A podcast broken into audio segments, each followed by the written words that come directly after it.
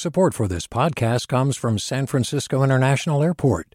At SFO, you can discover award winning flavors and unique shops all before takeoff.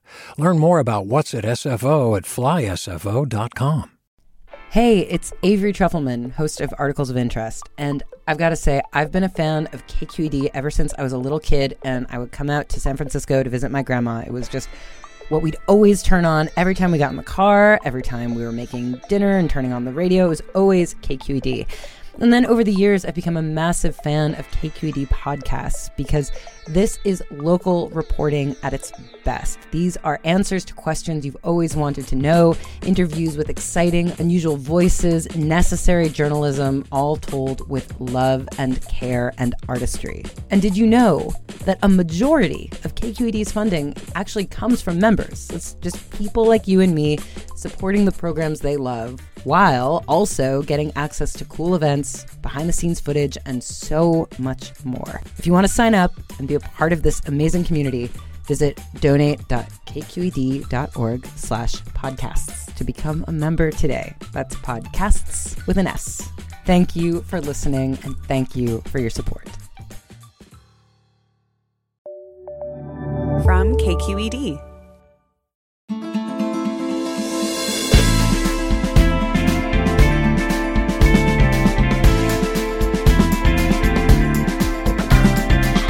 From KQED in San Francisco, I'm Alexis Madrigal.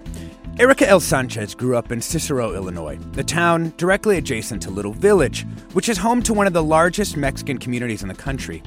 As her parents went to their factory jobs each day, she dreamed of a life as a writer, of travel, of excitement, while battling depression and the different cultural expressions of patriarchy. Against the odds, she succeeded, publishing celebrated poetry, garnering a best selling novel, and winning prestigious prizes. But as she documents in her new memoir, Crying in the Bathroom, success didn't make her whole or secure her sense that a person like her could live the creative life that she wanted to live. We'll talk with her about sex and shame, Buddhism and brownness, and reproductive rights after this news.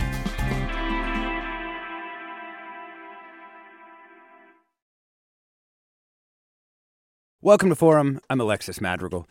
Erika L. Sanchez is the celebrated author of the novel I Am Not Your Perfect Mexican Daughter and the poetry collection Lessons on Expulsion. She's a professor in the Latin American Studies Department at DePaul University, and her novel is being made into a Netflix feature film.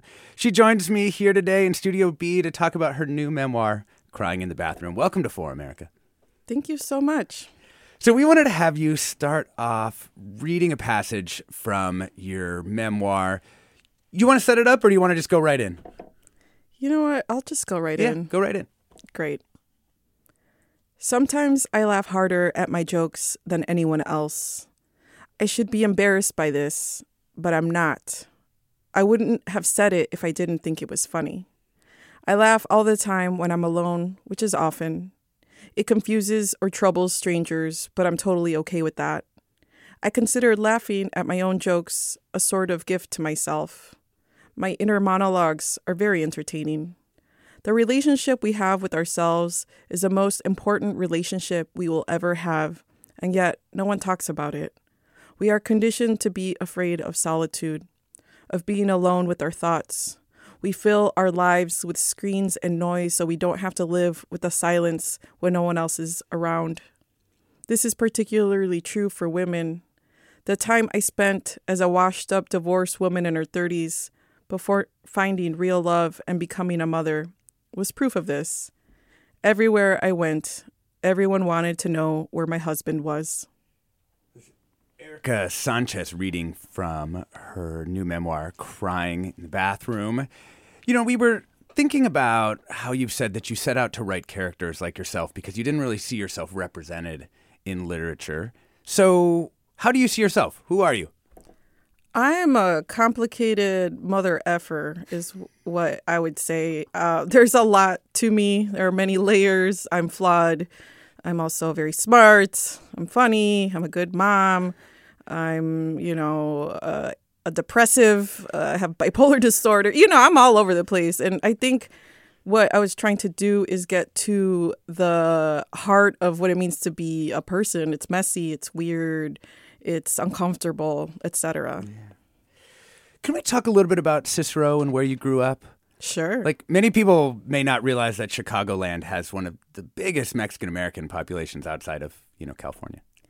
Yeah, Cicero is a, a very working class, predominantly Mexican um, community right outside of Chicago, right on the the border, in fact. Um, and that's where I grew up. Like right, I could throw a stone, I could throw something, and I could reach Chicago. so I, I feel like a Chicagoan in many ways. Um, but anyway, Cicero is extremely corrupt. It's run by like these terrible, terrible white leaders in a community that is very much brown. Uh, there's just so much um, deception and and lies and corruption and and also there's just no like no opportunities for young people oftentimes like either you're in sports or you don't really have much of anything and so i literally used to hang out in parking lots with my friends like there was nothing to do and we You were like want to go to the parking lot? yeah, sure. we would like great. go to the to the Osco, the Jewel Osco, and like look at the magazines, and then go hang out in a parking lot. And just thinking about that is so it's just so sad, Yeah. you know, that there aren't any places for young people to to feel like alive and thrive and and do some some stuff. Yeah. I mean, meanwhile, you're there in this town that was, you know, famous for anti-black riots. And, Oh, yeah. You know. Yeah, let's not even start with that. I could go on and on. Um, and your your parents are, you know, working in in factories, and your dreams though are like extending way beyond Cicero and, and Illinois. Yeah, I mean, as a child, I just read so much that the world opened up to me, and I felt as if there was so much available. And, you know, for a girl like me, you know, brown, working class, these types of things aren't really mm, available in a practical sense. Like, I, I'm not going to have my parents' support to go to Europe, for instance um, I had to figure it all out on my on my own, and so I decided first I'm going to be a writer. Also, I'm going to go to college. Um, I'm going to travel, and I'm going to you know figure things out on my own, um, which is not really acceptable for a young Mexican girl. Yeah. How did your family respond to the idea that you were like, I'm going to be a poet?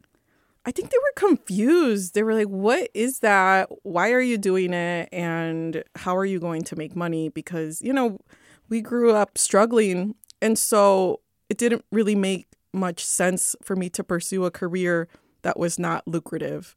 It sh- it seemed kind of silly, and eventually, I think my parents just started to see that. Yeah, this is the only thing she wants to do. And I, I was very persistent. I never wavered.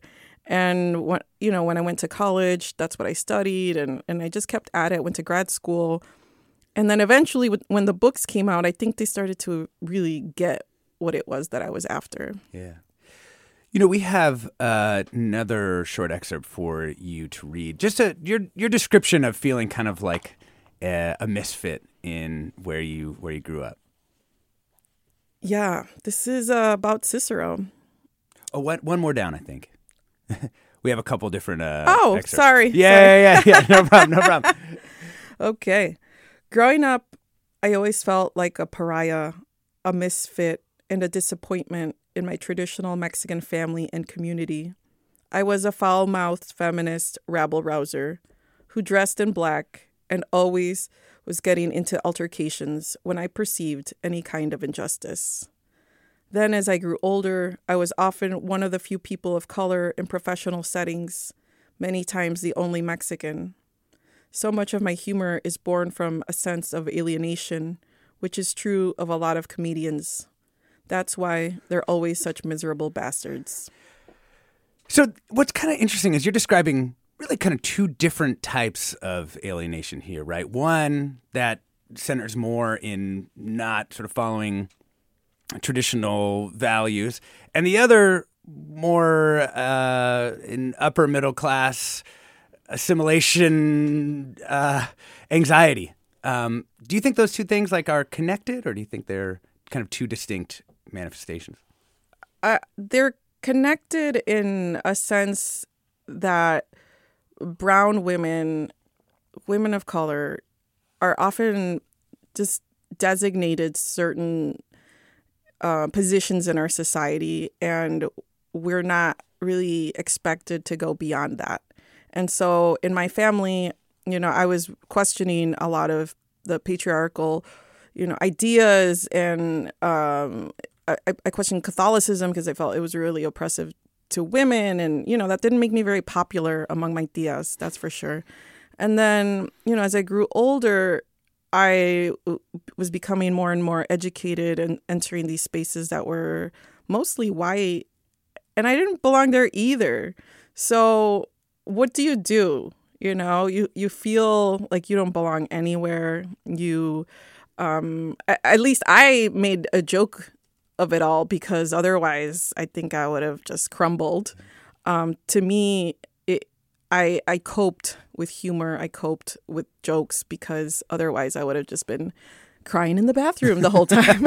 and with writing, with writing too, and with writing, right? of course, of course. Yeah, yeah, yeah. We're talking with Erika L. Sanchez, poet, novelist, essayist, and professor at DePaul about her new memoir, "Crying in the Bathroom." We want to hear from you. You know, you were just hearing Erika describe the difficulty of imagining, you know, living this kind of creative life.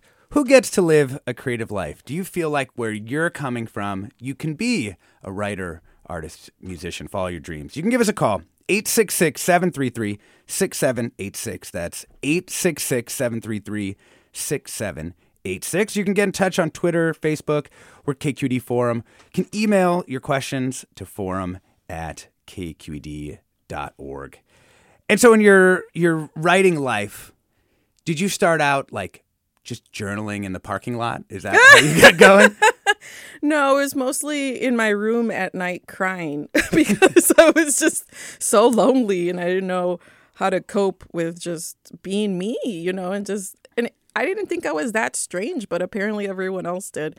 Um and I felt that writing gave me the the way to imagine a bigger, better life and all the possibilities that were available or, or that were present, not so much available.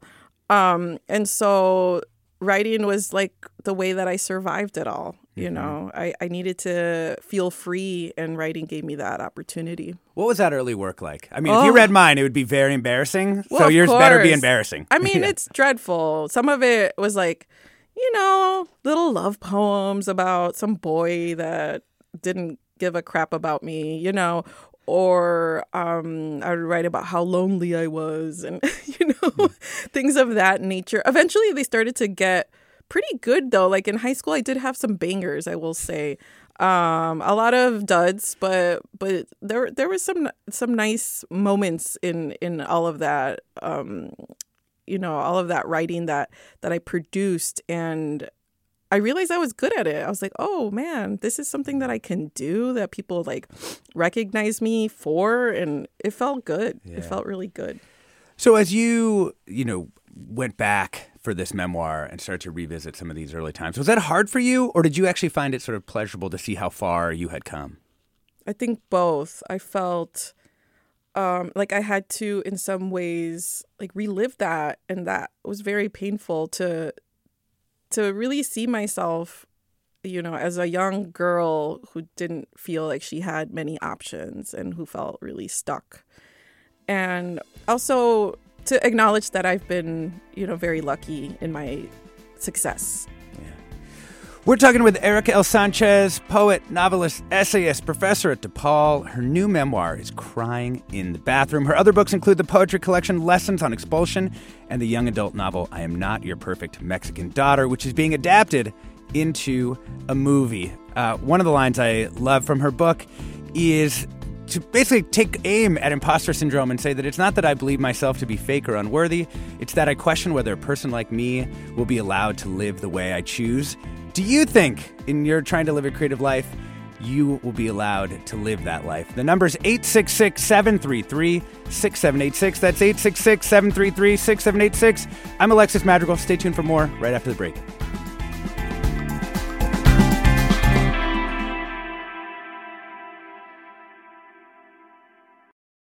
Support for Forum comes from San Francisco Opera. Set 10 years after a school shooting, the critically acclaimed opera Innocence takes us into a complex emotional journey where our understanding of innocence and guilt is constantly upended. Kaija Saariaho's ethereal score collapses the past into the present as a community of survivors grapple with how to move forward. Don't miss the highly anticipated American premiere of Innocence, June 1st through 21st. Learn more at sfopera.com. Welcome back to Forum. I'm Alexis Madrigal. We're talking with Erika L. Sanchez. Her new memoir is Crying in the Bathroom. I wanted to start off with this segment with when did you cry in the bathroom? Like where does that uh, where does that come from? Oh my God, how many times have I cried in a bathroom? Let me see. Um, impossible to count, but um, it started when I was very young because I was very depressed, but I didn't want anyone to know about it, and so I would just, you know, put in my little boombox in the sh- in the bathroom and like cry as I listened to Nine Inch Nails. it was really sad, but also, you know, I mean, who hasn't? Who hasn't? Oh, really, you I mean, I think a lot of people. but thank you. Um, and then also, um, you know, in high school, I did it in when I was in the corporate world, trying to like, you know, survive and just make money and and and, and figure out my life. And there were so many times where I just felt like defeated by everything, and so I would just have like a meltdown and then cry in the bathroom. We asked our listeners on Instagram if they'd ever cried in the bathroom and got a lot of this back. Oh, most definitely. Yes, many times. Yes, lol, often. Yes, yes, sometimes I turn on the fan or water so nobody hears me there. Many times for many heartbreaking and painful reasons. And at least once a week, maybe twice. Oh Matter of fact, I just got done. I know. I know. I mean, so one of the things I wanted to ask you about is, you know, you clearly have a robust zest for life and laughter, but you've also spent a lot of your life, as you're saying, you know, battling mental illness, crying in the bathroom to Nine Inch Nails. And it took many years to kind of find success with writing. Were you, how did you find your way through those contradictions of those kind of highs and lows, which are really kind of the core of this book? Yeah, I mean, I didn't realize that it was my bipolar disorder for you know the longest time. I'm like, I'm just weird, like I'm just kind of off. Um, and the depression um, that I had, I just figured it was like the regular kind, and no one had ever proposed it to me. Like, hey, the reason that you're so productive is because you have these highs and lows. You probably have bipolar disorder, and I you know, I didn't realize that until it was presented to me when I was at Princeton teaching. I got a new psychiatrist, and I mean, that was a really unfortunate situation, but um, the diagnosis made total sense to me. I was like, oh, yeah, sometimes I feel like I'm just at the top of the world and I feel exuberant. I feel like I'm in, interconnected with everything. And then there are moments where I just feel like I want to disappear. And so um, it was really hard managing that because you never know when it's going to shift, you know? And so I spent so much of my time just trying to like appear somewhat normal, you know, under um I don't know, the guise of just, you know, working. I was just working really hard and I was like, well, if I work enough, yeah, that'll It'll go that'll away. fix it. Yeah, you know, I, among Latinas, there's a lot of a, a new discussion emerging around mental health. As you have been out there talking about these issues, what's the response been from uh, uh, other women? Oh my God. I mean, it just makes it all worth it, you know, to understand that there are so many other people like me who have struggled, are struggling, who never felt like they fit in anywhere. And, you know, it, it pains me to know that it's so common, but it's also comforting to know that I wasn't the only one. And so it's um it's been really cathartic. Sometimes it's like emotionally very overwhelming to me, but um Because of the responsibility you feel like it puts on you? in a sense that's part of it and, and, and part of it because i'm very empathetic and so like i i feel that pain. It's not like i'm just like oh thank you you know and then i move on and have a cocktail.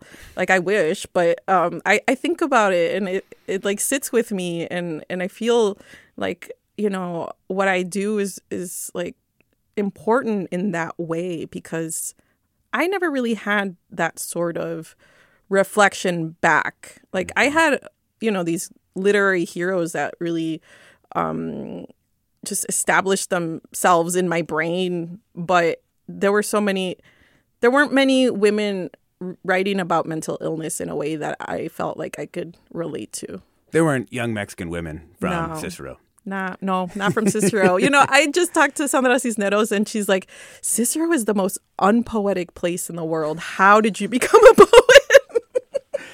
Wow, vicious. It's vicious true. Sandra. She's right. Um, She's right. That's so. So I, I'm also fascinated. You know, you said that you turned against Catholicism, you know, pretty early in life, but then you actually developed kind of this new spiritual sense as a Buddhist. Can you Mm-hmm. talk? Can you talk about the role that that's kind of played in your in your life? Yeah, you know, um, growing up, I always felt like there was something lacking in my spirit, and Catholicism made me feel terrible about myself. I'm like, why do I have to be from some man's rib? Why do I have to follow the instructions of my husband or my father? You know, I didn't believe in in living in that way. And why is sex bad? You know and so i felt like that was not for me. And i decided that um i was no longer catholic. My parents were horrified. And then eventually you know i had always been tugged by the buddhist faith and how it was about peace and enlightenment and and the interrelatedness of all things i felt that buddhism made sense. And so it wasn't until like i was introduced to um, a certain kind of buddhism nichiren buddhism that i decided that i was going to quote unquote convert and and you know i I think that it changed my whole life. I started mm. to see myself very clearly. I started to understand my like terrible patterns in in relationships. I got a divorce. I I really felt that I was finally being honest with myself and I I feel like so grateful for that. Even though the truth was very painful, mm. it was something that I really needed. I mean, I think a lot of people, certainly here in the Bay Area, certainly myself, have that sort of vague sense of like, oh, Buddhism is like interesting. You read some things. Did you find a particular community that helped you kind of go down that path, though, and kind of deepen your practice and, and really understand how to be a practicing Buddhist? Yeah, I met my friend Jackson probably in 2015, 14, something around that time. And he was this very exuberant, self assured person that I was very interested in. And um, I, I loved so much about him. And I was like what what is what is this? You know? And he told me he practiced Buddhism, and I was like, wait a minute, I need to practice Buddhism. you know, like I had this feeling in my in my gut that I needed to do this, and um, eventually, you know, I was introduced to this like beautiful community of people who like only care about your well-being and peace and changing poison into medicine and you know impermanence etc and i was like this is such a great feeling you know i felt really at home Let's. We have a bunch of calls coming in for you. Let's first uh, go to Elvis in San Francisco. Hey, Elvis, can you hear us? Elvis? No, you can't hear us. All right, uh, let's go to Rosemary in Bridgeport. Hey, Rosemary. Hi, how are you? Hey, we're doing well. How are you? hi I'm fine. i we uh, we live in in Half Moon Bay, but we're up here in Bridgeport in the Sierras, which is also really wonderful.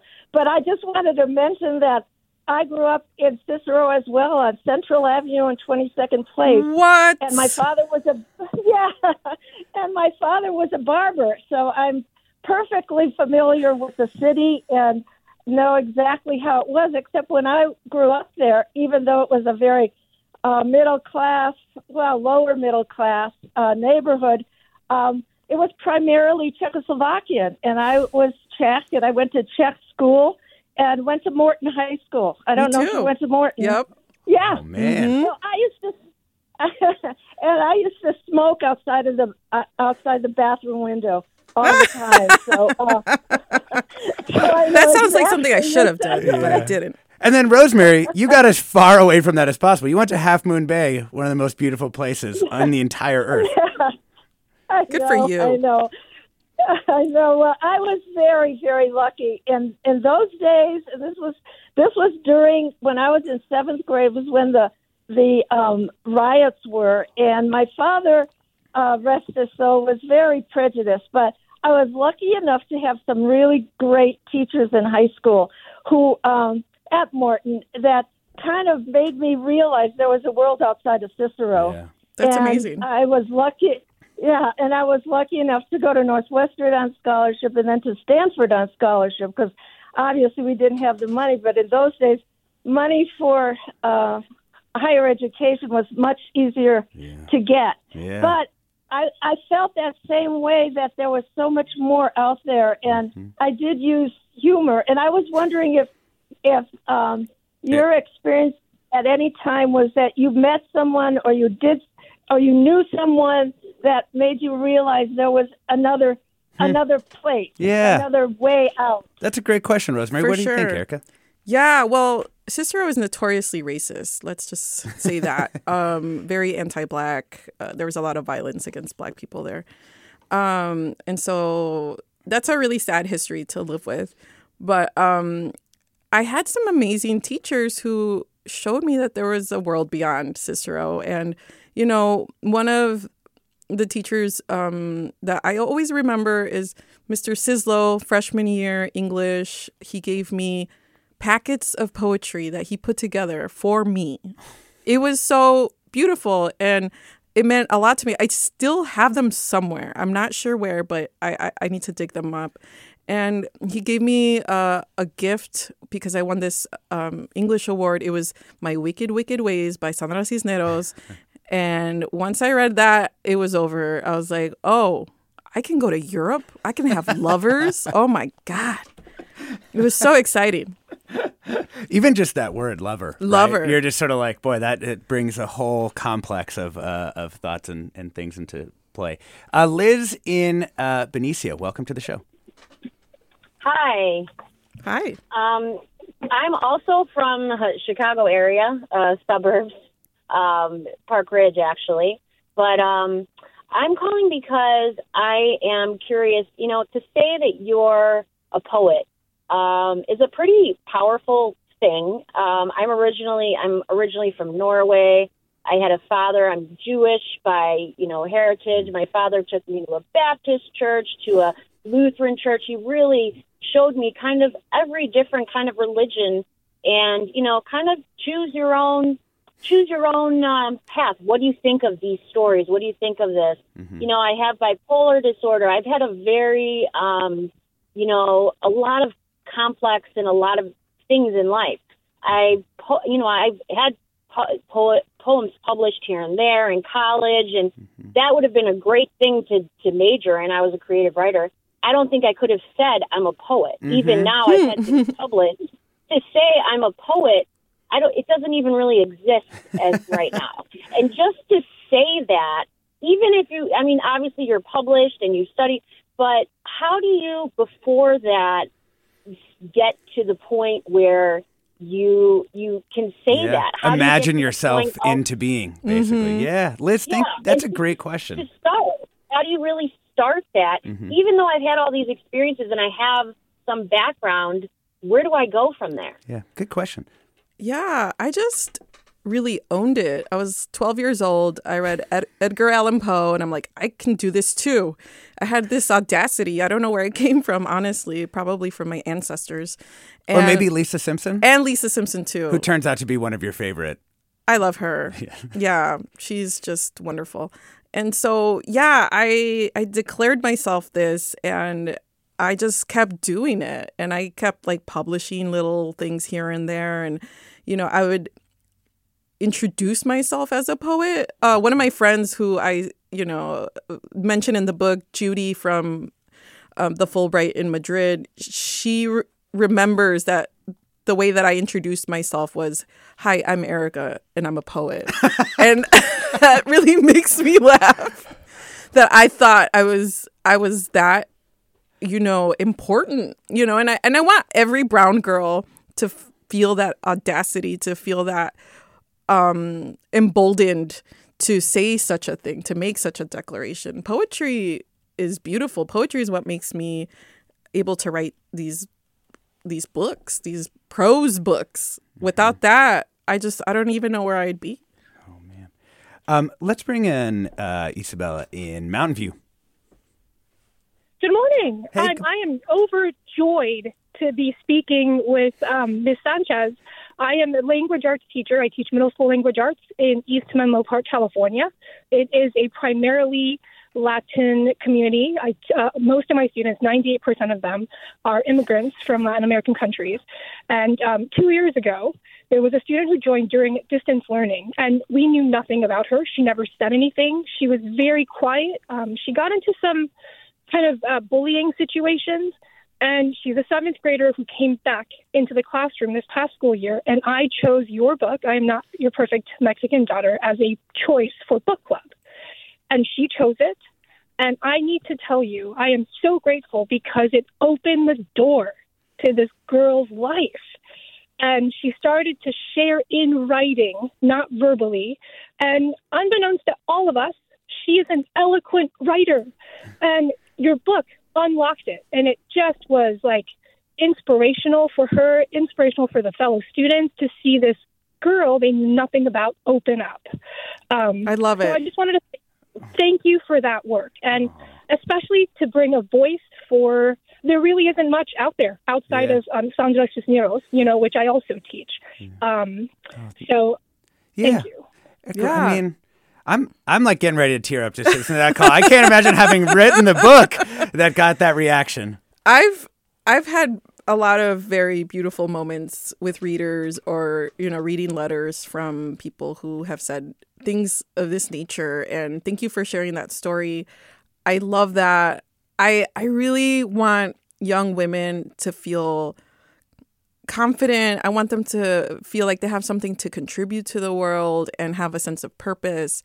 And so, you know, that's why I, write the things that I write because I was that girl. I didn't feel like I belonged anywhere. And so I'm so happy to know that this young woman has in some ways flourished as a result of reading this book. I know books changed my life and it's so beautiful to know that my books have also changed other people's lives. Yeah.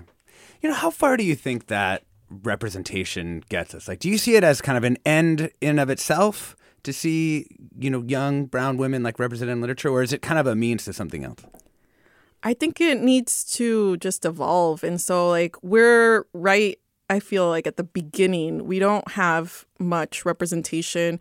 You know, Sandra Cisneros came out with The House on Mango Street the year that I was born, which is 1984. And, you know, I, I hadn't really read anything like that since then. And so it, it we're like barely getting our foot in the door. And so I think we just need to write our truth, whatever that may be. And, you know, my story is only one.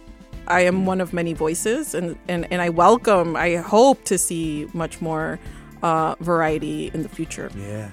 Clearly, a story that's connecting with, with lots of our listeners, too. We're talking with Erika L. Sanchez, poet, novelist, essayist, professor at DePaul. Her new memoir is Crying in the Bathroom.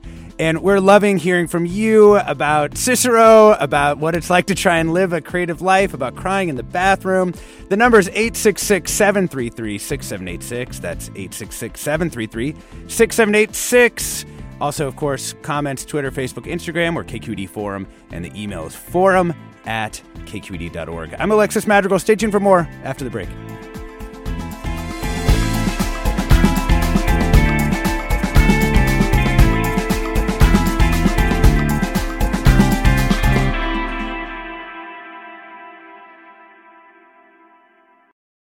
We've all got those parts of our house where the internet just won't go. Well, if you had wall to wall Wi Fi from Xfinity, you could worry less about dead spots. Because with wall to wall Wi Fi from Xfinity, you get fast speeds, reliable connection in every room, and power for all of your devices, even when everyone's online.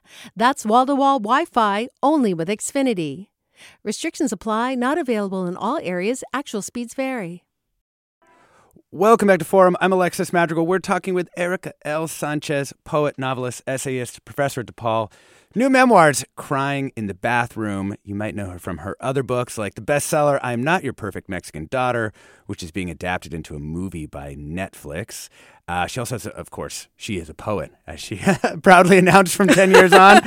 Uh, her poetry collection is Lessons on Expulsion.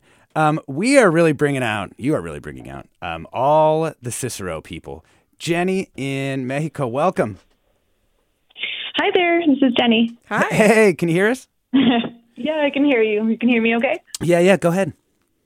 Perfect. Thank you. Um, hi there. So I'm Jenny. I'm also from Cicero. Oh, Jesus Eric, I just want to I want to say thank you because I'm Mexican American for myself, uh, uh, from a family of immigrants, and you're to me you're one of the first big Latinas to come out of Cicero, at least from my generation. I identify as a millennial, but um, I actually went to school with your brother. I had a class with your brother at Morton East. So Wait, wait. I knew With Omar? no um, Mario? Julian? Mario, sorry, Mario, Mario. Yeah, Yeah. Mario. Oh my God. I'm Yeah, sorry so that tell- you tell my kid- endure Mario. no, tell him I said hello. But no, seriously, you you know you helped me envision myself to do to do big things for myself. Like I growing up in Cicero, like there weren't many high expectations for girls like us. Like I was Mm-hmm. congratulated at age 17 for reaching that age without having gotten pregnant yet. Like there Oh, was I remember no high that, yeah. expectations. Oh my gosh, it was awful. And we had my husband and I. We had done community work in Cicero. We were feeling burnt out, and then you know what? We're like, you know what? Let's set our we set our sights on moving to Mexico. So we moved to Mexico about a year and a half ago, and it's just been quite a journey because we also have a YouTube channel where we are trying to pursue like this creative career full time. So I'm referencing Alexis's Yeah. uh, question here about trying to live creatively, Mm-hmm. and it's hard to do that when you don't have many people who look like you. So I just want to say thank you for paving the way for millennial creatives and and helping you know send the message that screw it if we want to be the change we want to see change, we have to be the change, right? So we went ahead and, and pursued that, and I just want to say thanks for being a good product out of Cicero. Oh, Thank you. Yeah. I remember, yeah, there was a, a very high level of teen pregnancy in Cicero. Yeah. And probably, I think, well, I think it's it's lessened, it's lowered. But um, it's tough being a girl there. Thank you so much, Thank Jenny. you. Great to great to hear from you. Um, I, I well, let's let's go into some of the more difficult parts of the memoir. The memoir is very fun. It's very funny, but it's also there are really tough components of it too. I mean, you share your truth as you as you've been saying, and in the chapter, you know, difficult son. You wrote that you well. Let, let's just have you kind of set this up. You ended up making the decision to have an abortion, mm-hmm. and what happened?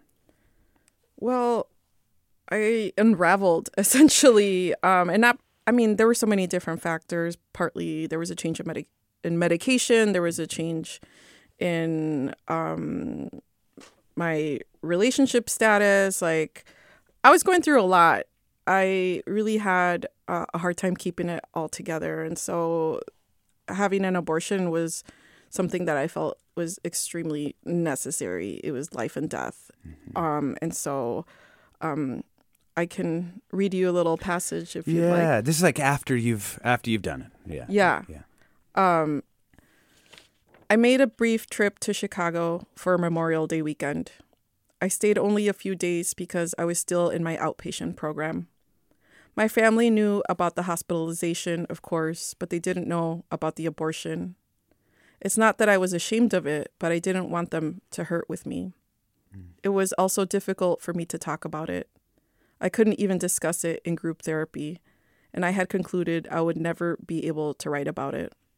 I couldn't imagine the world knowing about the worst moment of my life. So what was it like then when you decided, okay, I I have to write about it. I'm assuming is why you did.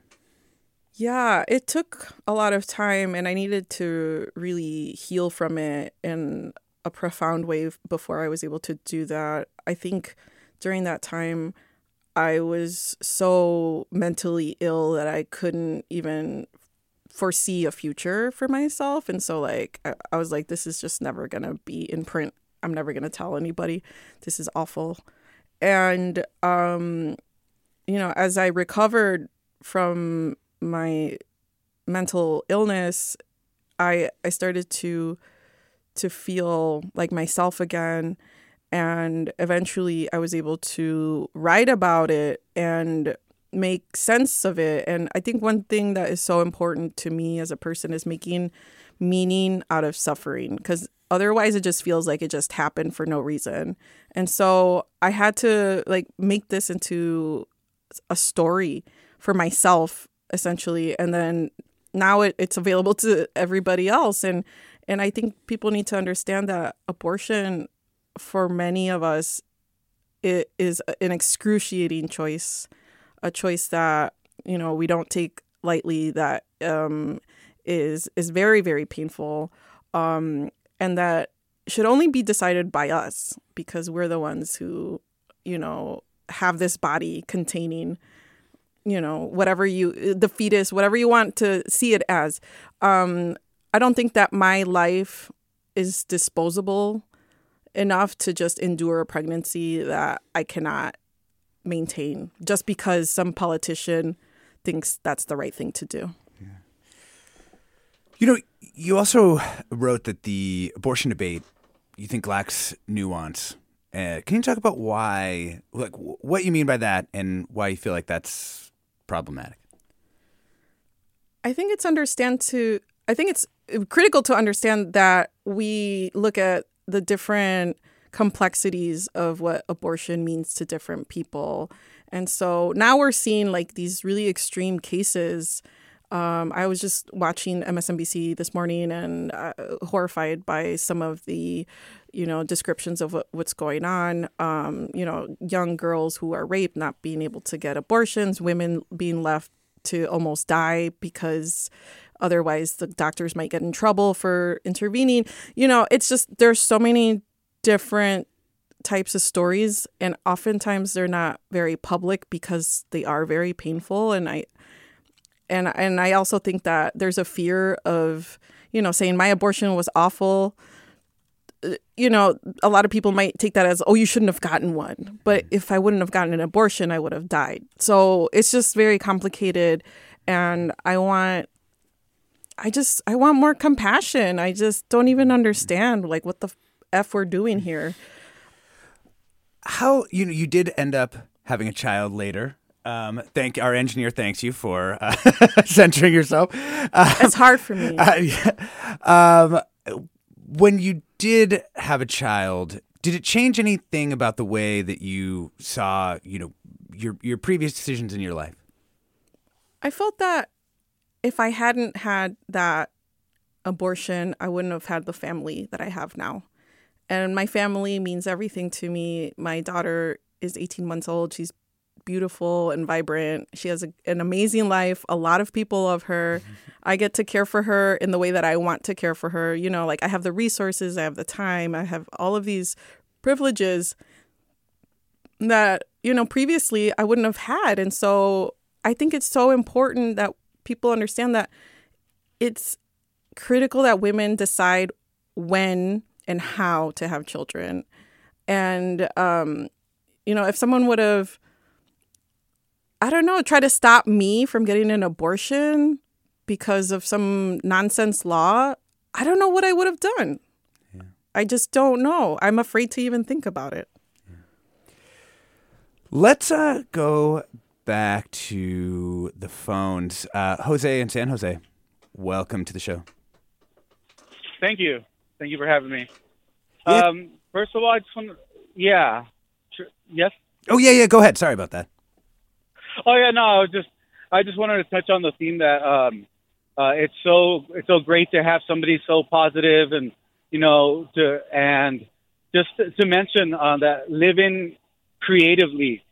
Um, I try to live. You know, I was uh, later. Um, I later became a musician, a tattoo artist. Um, you know, all, all that cool stuff, Wonderful. and wanted to become that. You know, I wanted to become live a live a creative life, not just do a job as a robot. You know that you have Mhm. to do, and you know, and recently, well, about two years, I I got with um, my girlfriend, and um, my place was a recording studio, so I had to get I had to get rid of a lot of my stuff, which hurted a lot. Jose, And, did you you have know, a bed um, frame? That's the big question. did you have a bed frame, Jose? yeah, and it's like you know, I I said, well, I, it looks as like it's not going to happen anymore, you know. Mm. So I sold a lot of my stuff, and I said I'm just going to become another another you know person, you know, just living my life, working and doing all that, and so. It's, it's a funny thing. I, when I would get excited, I'd even do like a, uh, air guitar and go, "Yeah!" And after after after that that I you know that I wasn't going to be that I saw myself not going to go that route. I lost I lost like you know everything. Like I just thought not even wanted to listen to music and all that. But something special happened. Um, my sister had a baby four years ago, and now my nephew is so in love with Slipknot and wants to be. Uh, um, he made a he made he made a, like a big poster that he had to do a, a project at school, and it, one of them said, "What did you want to be? What do you want to be when you grow up?" It said, "I want to be a rock star in a heavy metal band." So I I, it. was like, so that so it sparked me. I said, you know what? You know, I used to I I went to school for drums. I learned how to play and everything, and I said, now I I found my meaning. I want to pass my dream to my nephew. And, Ah. and I didn't have the resources. I didn't have the resources that I had growing up. So now I bought him. I bought him a miniature drum set. I had he graduated Aw. to first grade. I bought him electric miniature guitar, and um, every time I go over, I try you know school him, and we jump on. We you know we do what we can, and I just want to. I want him to have my dream. Yeah. Like as as much as I want to cry, like I want to see him do it. That's And, beautiful. like, but you could what I still mean? live It's your like- dream. You could still do it. You know? yeah, Just yeah, for yourself, you not know. not to make money, but for your own well-being. Yeah. Yeah, actually, that's that's a pretty good point. I actually started buying my own drum set, like custom, so I can pick up, um, brush on my skills, and teach my nephew how to play.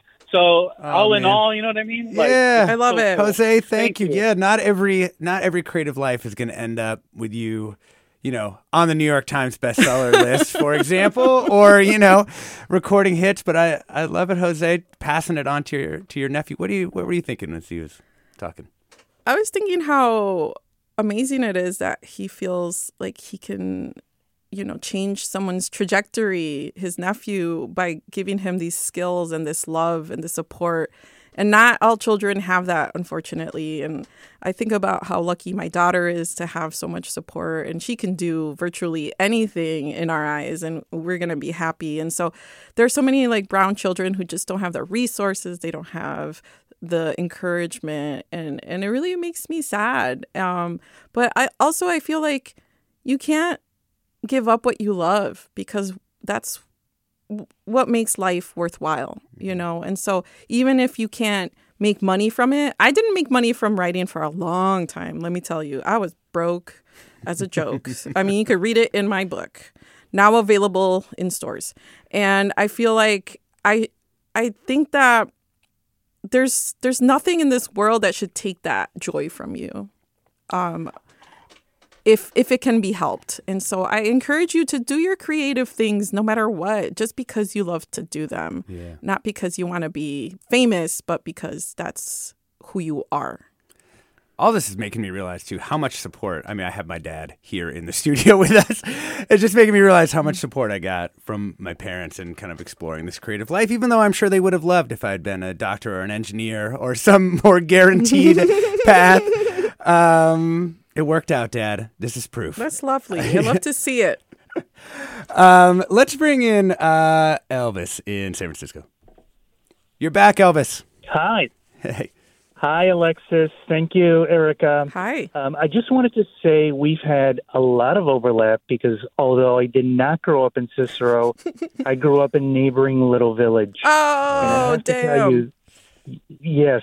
So I, I have to tell you, these are amazingly beautiful communities. Um, you know, with with challenges, just like anything else. And I wanted to to say thank you because um, you know a, a lot of what transpires in these communities is not it's it's far from normal. It's far from abnormal, and um, you know there's a lot of violence and things that transpire, and you are, um, I, y- yeah, you're just you're you're a star in the community. Thank you. Thank you so much. Oh. That means a lot to me. And Elvis, hey, thank you. Thanks for calling, and uh, glad to have you in our uh, community here uh, too. You know, I I want to end it on um, your grandmother. You know, we Oh, talked, yeah. talked about your daughter. Um, tell us a little bit about your that that particular ancestor, Which grandmother? Clara. Clara. Okay. Yeah. Well, I think about her a lot. Um, I think I get my spirit from her in many ways. Um, there's a chapter in which I write about her encounter with this man who had tried to kidnap her as his wife. She was 11 years old and she's in the country. She's alone and afraid. And one day, this young, or her father had been murdered. And so one day, this friend of his shows up to kidnap her and um, she decides she's going to shoot him. And I'm not going to tell you what happens after that, but it's pretty cool. And um, I think that my grandmother is like one of the most resilient people ever. And she has like this sort of um, fighting spirit that I I think you know I inherited, and so I I dedicate the book to her because so much of my strength I feel like comes from her. That's beautiful. Uh, we had a comment come in. Lawanda writes, I'm Buddhist also, changed my life. Practice a long time. Wonderful show, and thank you so much. Thank Um, you. Erika, you have a couple of local events uh, coming up we want to make sure people know about. This evening, you're down in Santa Cruz, right? 7 p.m. at Bookshop Santa Cruz? Yep, I'm very excited for that. Um, uh-huh. And, yeah, and then tomorrow you've got um, Wednesday, July 20th, 10 a.m. in Livermore at Town Center Books, yeah? yeah, I've never done a morning gig, so we'll see how that goes. yeah. Good luck, everyone. Don't leave her hanging in Livermore if you're there in the East East Bay. Um, do you like readings? Is that something you en- ended up liking? I do. I love interacting with people. It's amazing. Um, I mean, I get exhausted for sure, but it's very satisfying to see like what the the work means to people. Yeah, yeah. Um, thank you so much. We have been talking with Erika L. Sanchez, poet, novelist, essayist, professor at DePaul.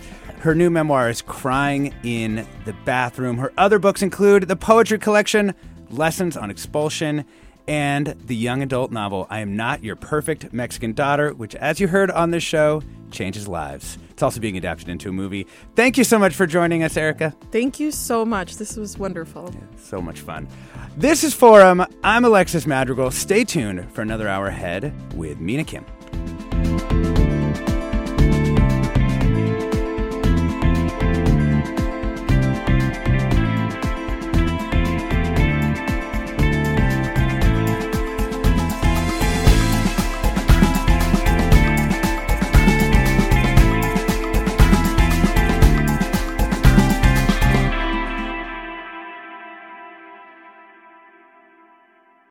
Funds for the production of Forum are provided by the members of KQED Public Radio, the Germanacos Foundation, the Generosity Foundation, and the Heising Simons Foundation.